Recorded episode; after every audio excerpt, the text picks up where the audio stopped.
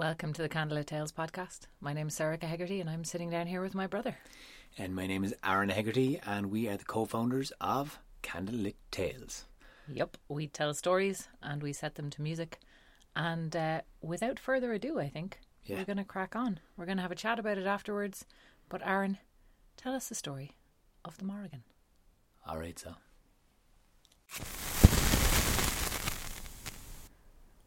The Morrigan, or the Marignu, had three different forms, different faces, different guises she slipped and fell in behind. As such, she had three different names Badb, Macha, and Anand. These three came together to be the Marignu, or simply known as the Morrigan. In those three aspects, she had one craft of being able to see into the future. Her prophetic foresight allowed her visions of the future in which way to set strife alight. She had an overpowering lust and longing sometimes that this caused strife whether she wanted it or not. And in any case, her most powerful force of reckoning was her battle fury that she would cast down on anyone that did her wrong or anyone she thought deserved it. Her home was in Rath Cruachan. Cruachan, I, the home of Queen Maeve, often had a hooded crow outside the window, and if you go there today, beware of three crows flying side by side. Beware not to stare one in the eye. For she had the power to change her shape into the battle crow and fly over the army coming towards them like the first battle of Moytura, where those three Macha, Badb, and Anand flew over the forecoming armies and drowned and drenched them in rain of blood to set their anger uh, into fear instead.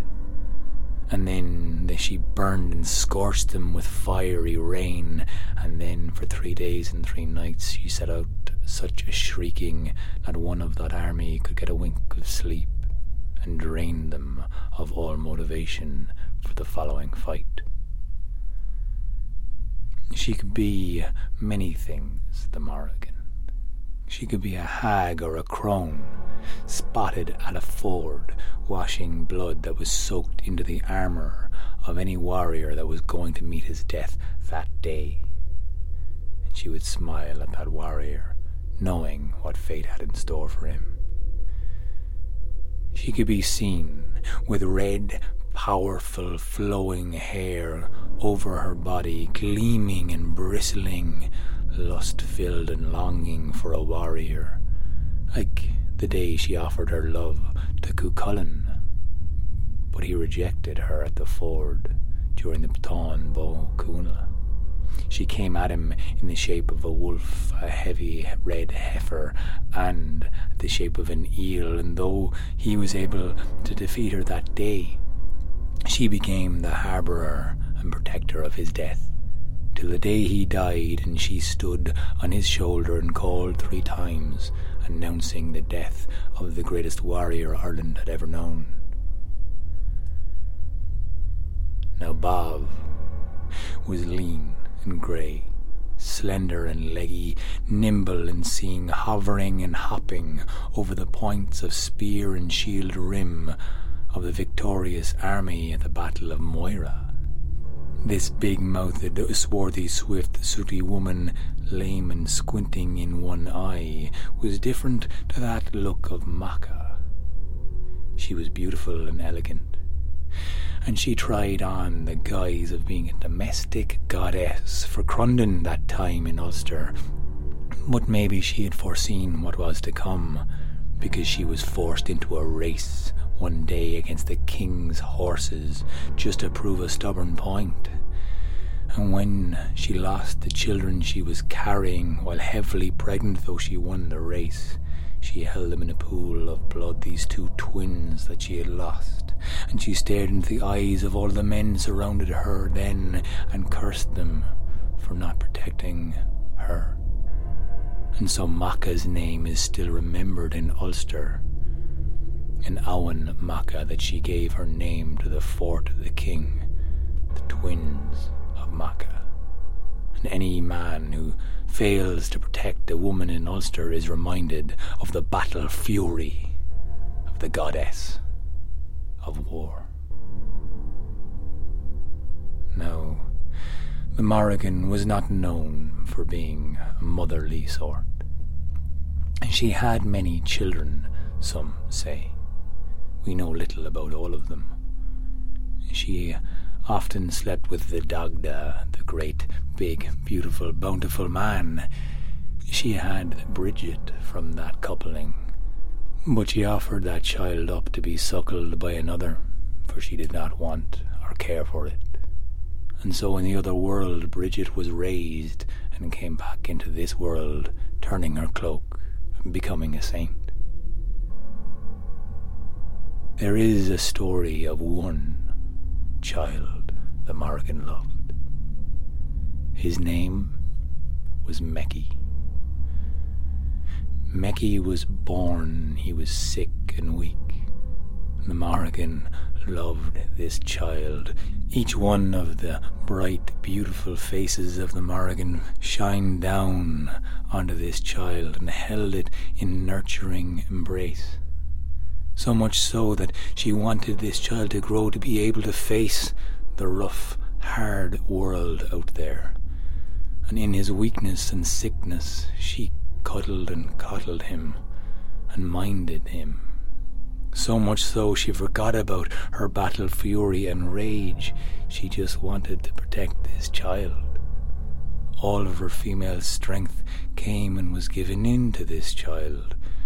And when Dian Cecht the great physician of the Tuatha Dé Danann came to look upon him, he exclaimed in shocked horror.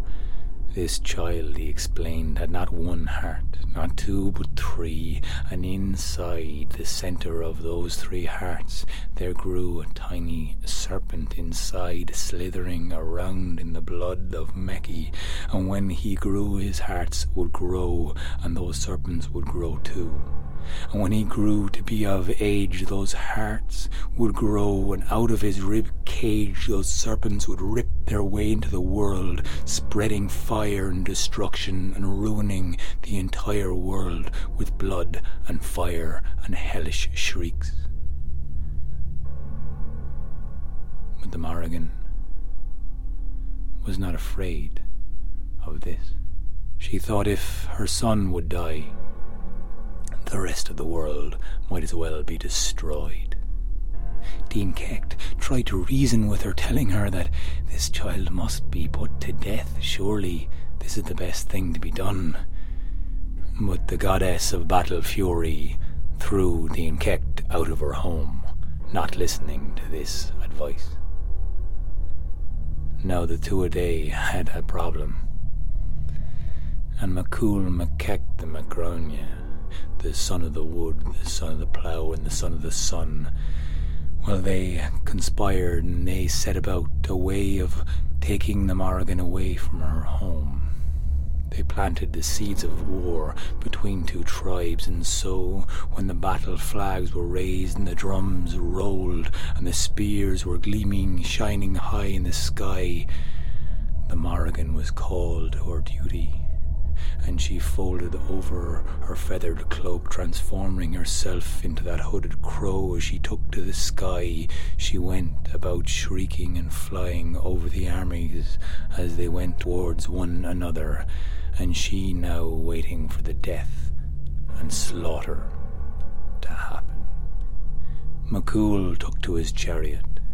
While the Morrigan was distracted and taken away from her home, he went just where Mecky was. He took his great hounds of war with him, and they leapt and tugged and pulled at his, the restraints and leads he had on them. And by the time he got to the house of the Morrigan, he saw a boy playing, and he unleashed the hounds. The shriek of the boy came to the ears of the Morrigan as she flew over the battle with death below her. She knew it was a shriek of her own son, and so she folded her cloak down and around, and taking to the ground, she put her feet down, transforming once more to be the Morrigan. In full form, with a shock of red hair, she stared around. She saw the ground with blood and scratches, paw prints and finger nails.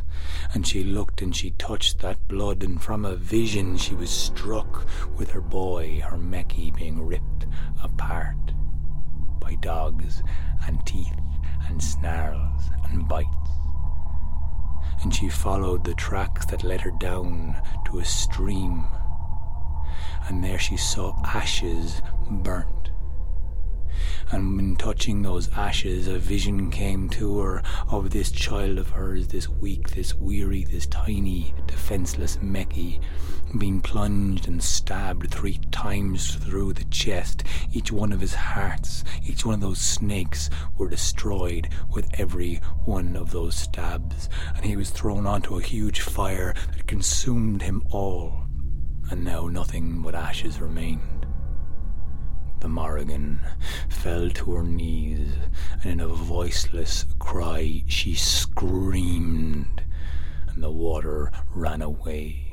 The ashes of her boy flew into the sky and damaged down onto the ground. This river would never run again, as she made a voiceless promise that she would rain destruction down on the world of men, rip them through with fire and blood, and set out so much shrieking from men and women for all of the death and destruction she would lead on from that day.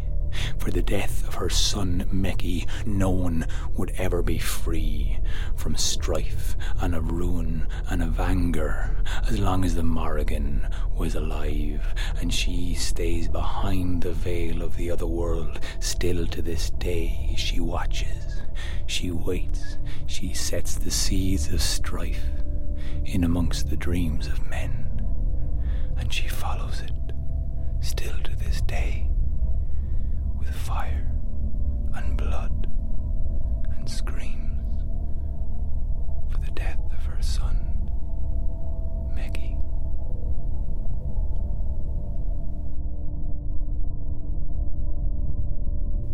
Welp, Yeah, that'll uh, that won't make you less bloodthirsty. I mean, sure. Um, I don't know if that's what they were going for. I'm pretty sure they were just trying to murder the apocalypse child. I guess so. Uh, you know, it's a story about the Morrigan. It's one of many, I guess. It's it's one of many. It's one of the few ones, I suppose, where she's a character on her own, and it's not like she's adjacent to a war that's going on and kind of interfering in it. Before we go on, and this is the part where we have the chat about the story, by the way. Uh, we do love doing these podcasts, and if you want to hear more of these podcasts and help us out, go to patreon.com forward slash candlelit tales and throw us a two euro or a fiver or a tenner or whatever you think you might be able to to help us do the podcast because these are, deadly and people are supporting us and it's making us able to do them. Uh, and I'm going to ask you, Sorcha, about a few things that I don't quite get about the Morgan. You've told me a lot about this great goddess of war. This is one of the stories of the Morrigan. Actually, An- Angel Hannigan, a performer with Candle Tales, she and an actor and a singer herself, she found that story and brought it to us. Uh, we crafted it, co-created it, I suppose, and have retold it a number of times. It's one of the sides of the Morrigan you don't always get to see. This kind of like light side, motherly side. I mean, like she's a loving side. I don't know if I'd call it a maternal side necessarily. I mean, she does seem to be Meki seems to be the only one of her children that she particularly cares any for. maternal instincts towards. Yeah, I mean, she's also she has a number of daughters. Uh, Bridget, most famously, I think, being her daughter. Uh, I can't think of any of the others off the top of my head. Uh, although warrior women like Scáthach and Aoife are sometimes referred to as being daughters of the Morrigan.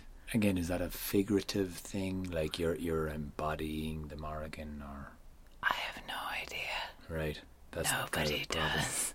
So, what's the story with the the? Like, Oh, why yeah. isn't it Morrigan? The the is important. Um, the the Morrigan is the goddess of battle fury, but she's a triple goddess. So she's got three aspects. Now, whether these three aspects are like sort of different sides of the same person, or whether they are three kind of separate entities that come together into the the battle fury goddess, we don't know. This is the this is the thing about Irish mythology and Celtic mythology in particular is that like we don't know an awful lot. There's an awful lot that we don't know, and there's an awful lot because it was very deliberately suppressed and uh, erased.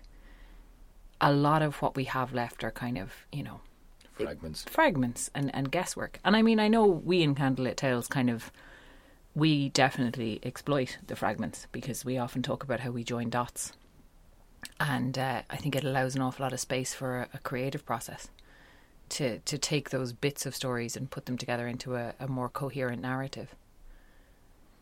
Yeah, sure, and that's why it's it's well, it's it's been passed down word of mouth. It's been passed on, and it's not a full, you know, uh, pantheon or very well uh, prescribed number of gods and goddesses, like like the Greek Yeah. pantheon. And, No, we don't. And like the Greeks, one of the reasons the Greek pagan uh, tradition is so well remembered is because the Greeks developed a writing system quite early on.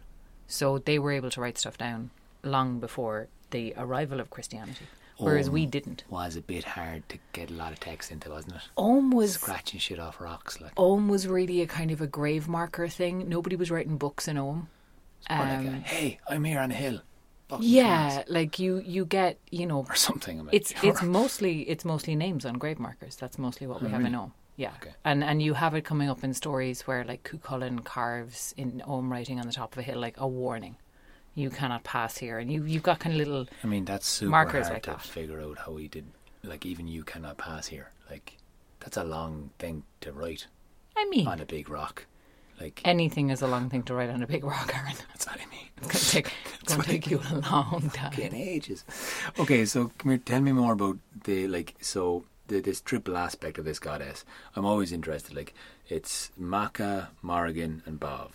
But Yes, but it's possible that the the Morrigan is the is the three goddesses who are separate entities. In which case, it's Macha, Badb, and Nemain, right, and the three of them together are the Morrigan. But the Morrigan is not a person in herself. Or it's possible that uh, the Morrigan is the Morrigan, and uh, Macha and Badb and Morrigan are like aspects of her, different kind of guises that she wears. like she's sound when she's Macha. She's a bit bitchy when she's Mav. She'll hate you when she's Morrigan. Is that kind of thing? that kind of thing, I guess. But again, like this is something that we know very little about. So one of the like so some of the aspects that she appears in, just to like give you a flavour. She appears as uh, the washer at the ford, which is also Badb. This is an omen of death. Now, this is, I think, an interesting thing about the Morrigan as like a war goddess because she doesn't actually do a lot of fighting. Um, there is a, a story of her killing one of the kings of the Fomorians and passing out handfuls of his blood to passers-by. Yeah, but she's she's very often more of a psychological warfare person. Like she's she strikes terror into people's hearts. Hmm. And the washer at the ford is this death omen, and you see it in the story of Cuchulainn's death, where he comes to a ford, he sees an old woman washing armor, and it's his armor, and she's washing blood out of it. So like you're all you're all shiny and going out to fight in a war. You pass a woman washing blood out of a uniform and it's got your name on it. That's gonna fucking that's gonna mess you up. Also, like, here, give us back me fucking armor. Like, Well, she I doesn't. need that. She doesn't take it off you, Aaron. It's a vision, But like, I need my armor. Obviously, I'm going to die for all my armor. You know? Aaron. Sorry. Plot hole? No. I'm, okay, ow. That was my head for that big whack that you heard there. That was my head. That was a It was tiny little flick, lovingly whack. She's and you're being a baby, The uh, the Being- goddess of war. being again. a huge baby. Um, Goddess of battle fury. Battle fury. Yep. So- Goddess of battle fury. Um. So she does this psychological warfare thing. Another thing that she does is she rains blood down on armies, and she uh, shrieks uh, all night so they can't sleep. So she's she's that and kind of a. rains fire down them as well. She does a bit of fire raining down in them as well the in one of the battles. That just that would fuck with you. Like that would definitely. That would definitely freak mess you up. And, and and question the whole god goddess battle fury or no? How did people worship these? The, you know the god of, of do you go out and kill someone? Go thanks crow. You know. So this is the this is the funny thing, and this is again another one of those gaps. Don't go out and kill anyone, into. by the way, and, and tell them I did told you to do that. That wasn't. Yeah, no, no, no. It's all on you if you do No, that. don't that. Don't Um, credit me in that one. Don't credit us. Carry on. That was more lead, a leading question for you to explain. Gods and goddesses Yeah. of the Celts. There so this go. is this is actually a translation problem. Uh, we have an idea that a god and a goddess is somebody to be like worshipped. That you should build an altar to them and maybe make a sacrifice or say a prayer because that's kind of the tradition Catholic that Ireland. well Catholic uh, Abrahamic religion to be honest get together in a temple. Um, you know Abrahamic. What's that now? it, that is that refers to the Abraham. Abraham Ah, who was the father of I'm with you. Christianity, Islam, and Judaism. Oh yeah, there you go. So yeah, I learned loads of stuff in this podcast. you sure do, do tangent man. Uh, sure do. you sure do. I sure do. sure do, do, I sure do. We So- could edit that out, but we won't. You're a fecket. Uh, so yeah, these are not actually gods and goddesses in that way. These are these are characters in like a poetic tradition and in a storytelling tradition. So you didn't pray to the Morrigan. You didn't like ask for her intercession.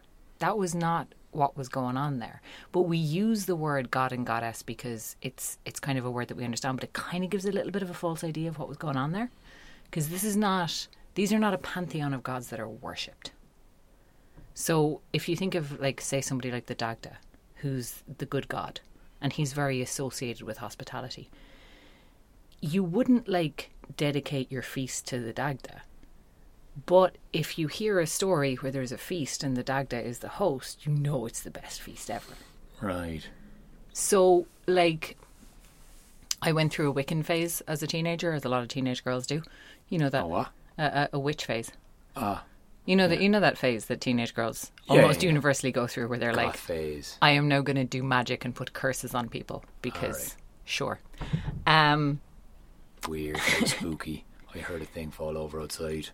It was the witches. It was the witches. Right. Clearly the witches. So I went through a Wiccan phase as a kid, and it's it's kind of a neo-pagan um, tradition. And my, by the way, I don't mean to like say that as like Wiccan is a phase because it is actually a, a very powerful belief system for some people who keep it keep to it. I, I didn't. Um, but No, a lot of it was dismissive of witches. We're just saying. yeah. No, I'm just saying that phase. for me it was a phase.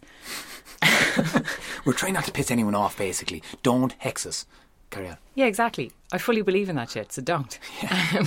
I'm on the fence about it, but I don't don't hex me either. Please carry on. You're not on Your the hand fence is in the air. You're going to make a point. you keep interrupting me. I mean, it's very enjoyable.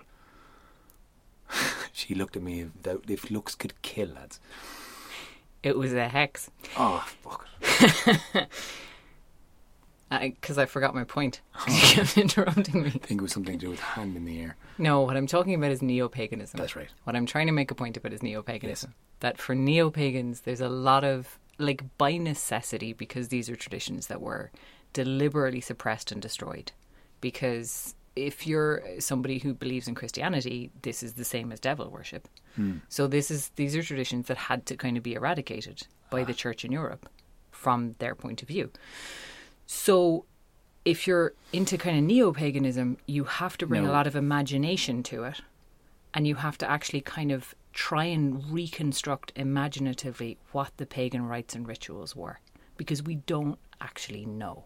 Okay. And I think that's really interesting because I think it's something that, you know, a lot of neo pagans would acknowledge this, not all, um, that you're, you're kind of, you're having to kind of somewhat make it up.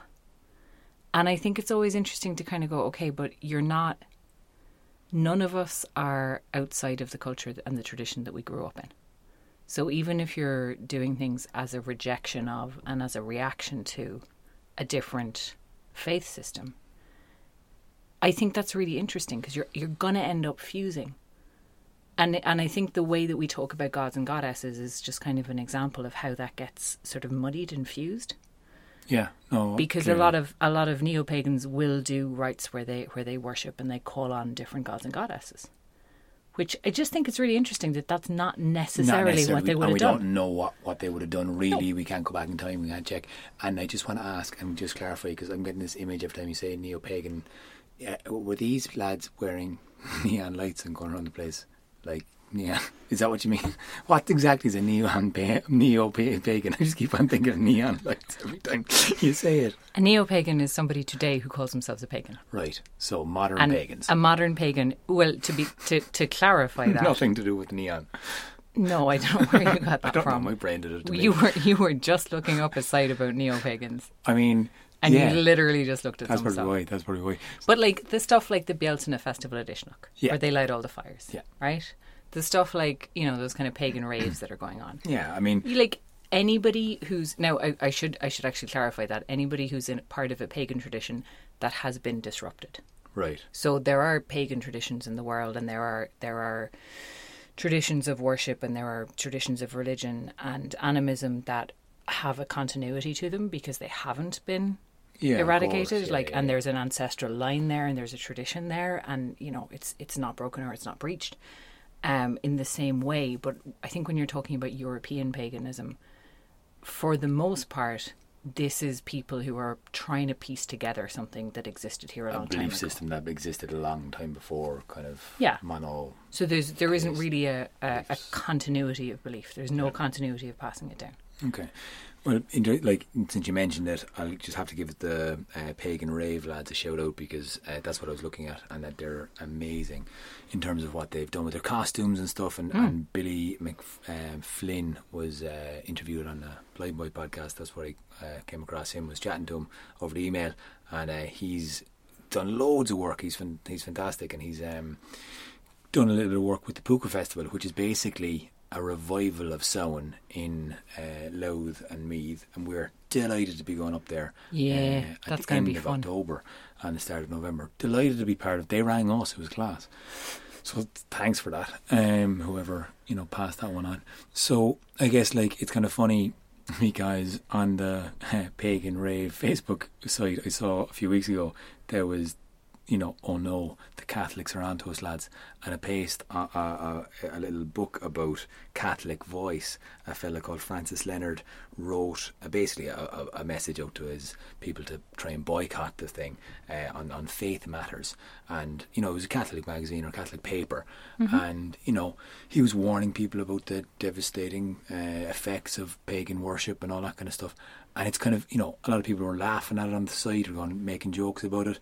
And, you know, it's kind of like, it's nearly absurd in my mind, in my point of view, that, that you would have people going, oh no, avoid. But like our parents' generation and, and before that, like any mention of paganism was. Well, like it was, it was like I said before. If you're if you're operating from a worldview where Christianity, Catholicism is the one true religion, anything else is devil worship. Mm, And therefore, if you see in your country young people going towards paganism, that is the same thing as young people going towards le- devil worship. That's scary. And I think, like, I actually think, like, coming from the worldview that he's coming from, he's he's he's making a very valid point. Now, I don't come from the same worldview as he does. Uh, I don't think there's any one true religion. Um, and I don't think paganism and devil worship are remotely similar to each other right. but uh, I also think that there's not much value to be had in laughing at people with a different worldview to yours Sure. because all it does is it reinforces the cohesion of the group that you're already part of Yeah. and it, yeah, it further ostracizes people who are not part of your of your group and that's a really big problem in the world today man True. like, But, beyond this Yeah, beyond this. absolutely. particular little festival in Ireland that's about because it's the Púca Festival's idea is is basically the, the the point is that Halloween was originally Samhain and all of this stuff about dressing in costumes and trick or treating actually dates back to Irish Yeah. pagan tradition and was um, then became kind of Christianized as as All Saints Day and All Hallows Eve. Which is Halloween. Over. Yeah, but it kind of taken over the Americans. Well, that's the thing. It was Irish immigrants. It was Irish immigrants to America that brought these traditions with them, and and the what we think of as modern Halloween with like the pumpkin carving, Irish people used to car- carve Turnips, turnips. Which they were like, harder. man, Oh, I can see why they switched to pumpkins because turnips are really, So really tough. But yeah. also Google turnip lanterns because those things are fucking terrifying. Like they Yeah. look horrifying. They do look like shriveled, beheaded, Beheaded, like actual heads. Actual heads, yeah. They look like shrunken heads, which makes sense because you know Ireland was a headhunter culture. That Hmm. was what warriors do do in the town all the time. They take heads as trophies. I mean, there's there's an argument to say that there's still people in the Amazon that, that are headhunters, uh, probably. Pagans. Yeah, yeah. There are there are tribes, Mm. um, and you know that was that was what Irish people. That's what that was what the Celts did. They made um they made they made little missiles out of out of the brains of their enemies. It's always a good thing to do, brains. On that note, lads, I think um, we've summarised what the Morrigan stands for. Uh, I hope you've enjoyed this podcast. I want to I want to bring us back to say one more thing about the the Púca festival and the the kind of discourse that's going on around it though Sure. because I think it's a I think it's just an interesting layering of Yeah. like there's a pagan festival that is Christianized that is now in the process of being re-paganized. Yeah, that is a very interesting onion that you have. Isn't it? I just think that's kind of cool because what it says to me is that this time of year is important. Right. No matter for every faith, Yeah. for every body, because we've just entered into like it was, um, just gone. Not when you're listening to it now, but it's recently into the after the autumn equinox, and so Yeah. we've passed into the dark half of the year, and all of a sudden we're aware that the harvests have been brought in. Like Yeah. if you go back. All these, the lunar calendar and the solar calendar, all based around plants and, and how a harvest and where you're getting your food from, and, And, all like, these festivals are built up around that. particularly important in Ireland. Uh, no, you know, it depends on where you are in the world. Uh, there are some parts of the world where you kind of only have two seasons, and you don't. It, the closer you are to the equator, the less variation you have in daylight. wet and dry. But in Ireland, it gets really, really dark in winter. Yeah. Like you get very few hours of sunlight this far north because we're the same kind of latitude as they Moscow. must go mental altogether in Iceland. Like They do. they literally Like it's a huge, it's a huge problem Yeah, where yeah. people, you know, those kind of lands where you get the midnight sun in the summer and you get the twenty-four hour darkness People in the don't winter. sleep during the summer, and then like, I don't even sleep during the It summer. it messes with your circadian rhythms and it really messes with your your um, you know, mood as well, like Yeah, seasonal totally. affective disorder.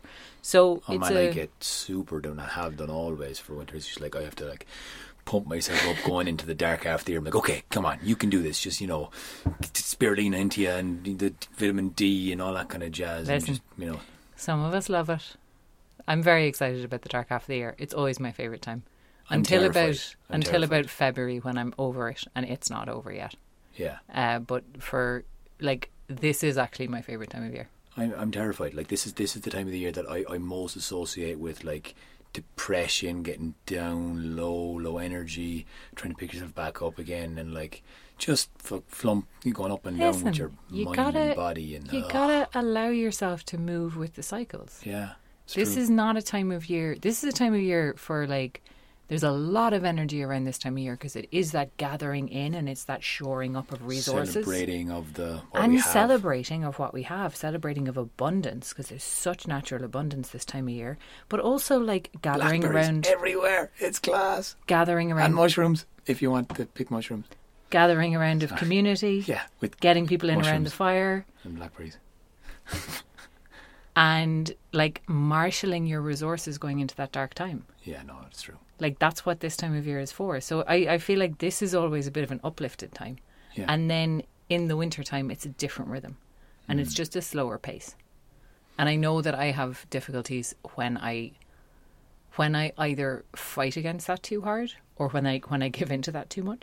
Yeah, it's a funny balance to strike. But there's a balance at which I think you can just kind of be kind to yourself, go with your energy levels, and um, yeah, actually kind of try and enjoy the, the, the good things about it. Yeah, and that's why you know we I, you know we started Candle Tales five years ago now, and we started it this time of year, and it's it's always the loveliest time to gather together to tell stories. It's the warmest atmosphere. It's people coming out with the jackets on and huddling together and having a little hot drink and tea and whatever you know, and it's just warm and cozy because people and communities come together for that kind of stuff. And I hope you're nice and warm now and keeping safe and dry and looking after yourself because we're going to wrap up this podcast now. I think we've gone on Yes. a little bit longer than we had planned. Uh, well, if you would like to support us in this, again, you can find us at patreon.com forward slash candlelit tales. Uh, keep an eye on that because uh, I'm going to be doing some stuff uh, and, and posting some stuff. And we're also going to have some new rewards coming. Yeah. Merchandise. We have some merchandise. We have uh, We uh, we are not going to say any more about that at the moment, though. So Yeah. uh, have a look at the Patreon page, and uh, you can also find us on social media. You can find us on Instagram. You can find us on Twitter. You can find us on Facebook. You can drop us a line, uh, info at candlelittales.ie. And thank you for everyone who's mentioned us and supported us and told us, oh yeah, that podcast that you put up that is only 30 se- se- 36 seconds long on, on Spotify. Nice one for that, by the way. That Yeah, yeah, fell through the trap. Anyway, sorting that out. uh, thanks for the, um, the we just got a, a new Patreon support today. Thanks for buying me coffee. Literally two euro uh, coffee. Yeah, no, Happy every days. every bit helps. Um, so thank you, thank you for listening because uh, we love telling stories, and there is no point in doing that if nobody's listening. So Yeah. thanks for that, lads. Oh, this podcast was produced by Oshin and I told a story. My name is Aaron and the music was by Oshin Ryan. That's all for us, folks. Thanks very much for listening and get in touch and we'll chat to you soon. Keep safe and yeah, good luck. You.